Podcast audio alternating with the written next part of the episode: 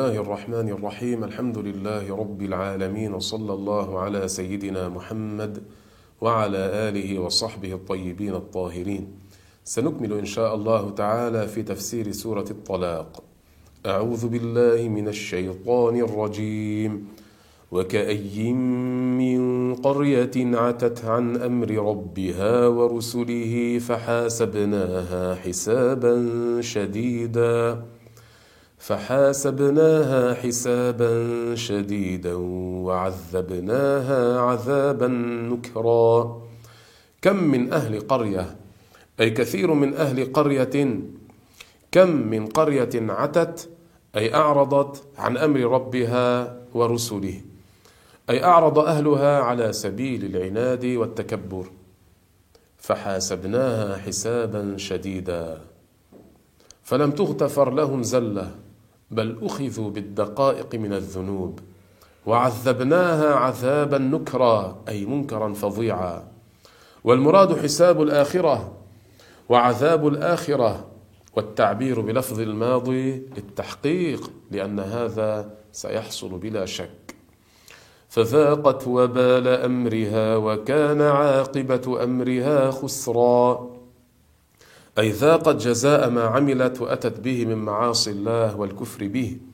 وكان عاقبة أمرها خسرا أي هلاكا في الدنيا والآخرة في جهنم. أعد الله لهم عذابا شديدا. بين الله ذلك الخسر وأنه عذاب جهنم في الآخرة. فاتقوا الله يا أولي الألباب الذين آمنوا. أمر الله المؤمنين بالتقوى تحذيرا من عقابه ونبه على ما يحض على التقوى. ومعنى يا أولي الألباب أي يا ذوي العقول ثم نعتهم الله عز وجل بقوله الذين آمنوا. لأن العاقل هو الذي آمن بالله ورسوله وعمل بما يرضي الله عز وجل.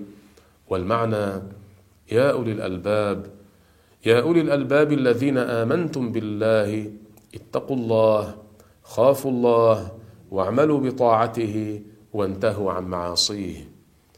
قد أنزل الله إليكم ذكرا وهو القرآن لاشتماله على ذكر الله عز وجل.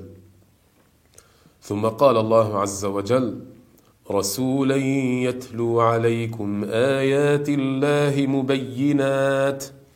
يتلو عليكم آيات الله مبينات ليخرج الذين آمنوا وعملوا الصالحات من الظلمات إلى النور. أي بعث الله وأرسل رسولا يتلو عليكم آيات مبينات يعني القرآن يعني القرآن المنزل من عند الله سبحانه وتعالى. مبينات أي تبين الحلال من الحرام والأمر والنهي وما تحتاجون إليه من الأحكام.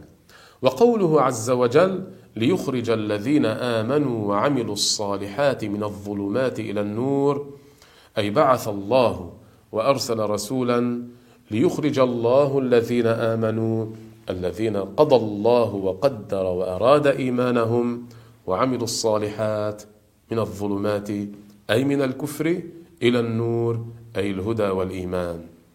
ومن يؤمن بالله ويعمل صالحا يدخله جنات تجري من تحتها الأنهار تجري من تحتها الأنهار خالدين فيها أبدا. قد أحسن الله له رزقا. من يؤمن بالله أي بقلبه إيمانا جازما بوحدانية الله عز وجل وأنه المعبود بحق ولا شبيه له سبحانه وتعالى ويعمل صالحا أي يعمل بطاعة الله وما فيه مرضاة الله عز وجل يدخله جنات تجري من تحتها الأنهار خالدين فيها أبدا. قد أحسن الله له رزقا يعني الجنة التي لا ينقطع نعيمها. اللهم ارزقنا الجنة وما قرب إليها من قول أو عمل.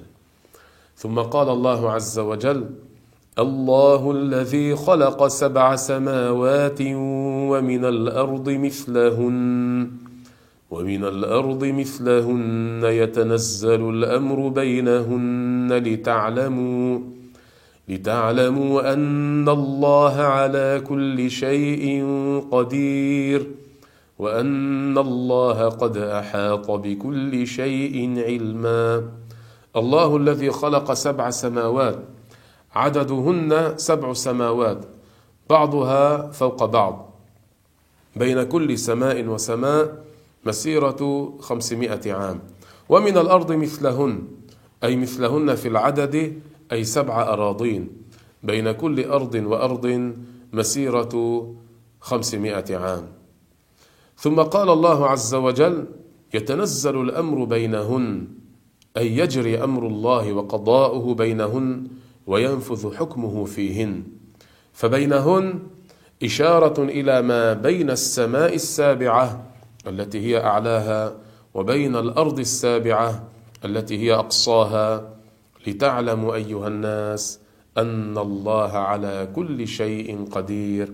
فهذا يدل على كمال قدرة الله عز وجل وأنه لا يتعذر عليه شيء أراده سبحانه وتعالى وأن الله قد أحاط بكل شيء علما فلا يخرج شيء عن علمه سبحانه وتعالى.